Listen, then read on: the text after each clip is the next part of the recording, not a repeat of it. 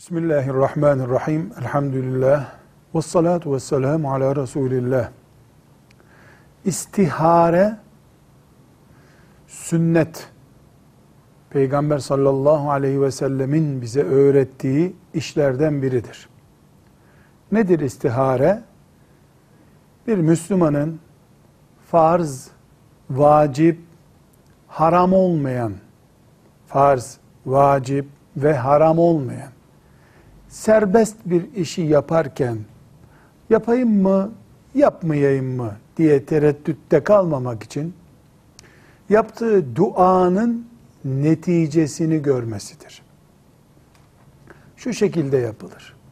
En yaygın örnek evlilik üzerindedir. Evlenecekler istihare yaparlar. İki rekat namaz kılacak şekilde abdest alınır. İki rekat namaz kılınır. Kıbleye dönülür. Ya Rabbi ben şu işi yapmak istiyorum şeklinde dua yapılır. Nasıl dua yapıyorsa hamd ederek, salavat getirerek, bildiği duaları okuyarak veya istihare için bir dua vardır. Becerebiliyorsa onu okuyarak ama bu şart değil. Dua edip Ya Rabbi bu işi yapmak istiyorum. Benim için iyiyse, hayırlıysa bu iş, kalbimi bu hususta rahatlat, değilse bana hayrı göster şeklinde dua eder. Bir gün iki gün sonra eğer kalbindeki huzur yerini bulmuşsa yani o işten dolayı mutluluk hissediyorsa bu istiharenin olumlu sonuç verdiğini gösterir.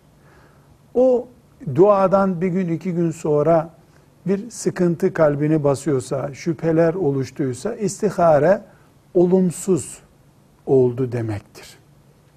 İstihare bağlayıcı değildir. Yani illa istiharenin sonucuna göre hareket edecek diye bir şey yoktur. Çünkü bizim takvamız, bizim Müslümanlığımız öyle her şeyin kalbimize inmesini sağlayacak nitelikte olmayabilir.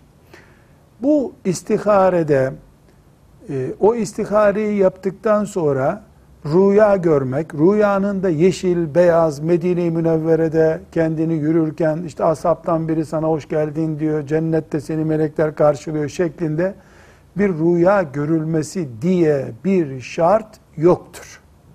Rüya en yakın kalp genişliği ihtimali diye insanlar tarafından ilave edilmiştir.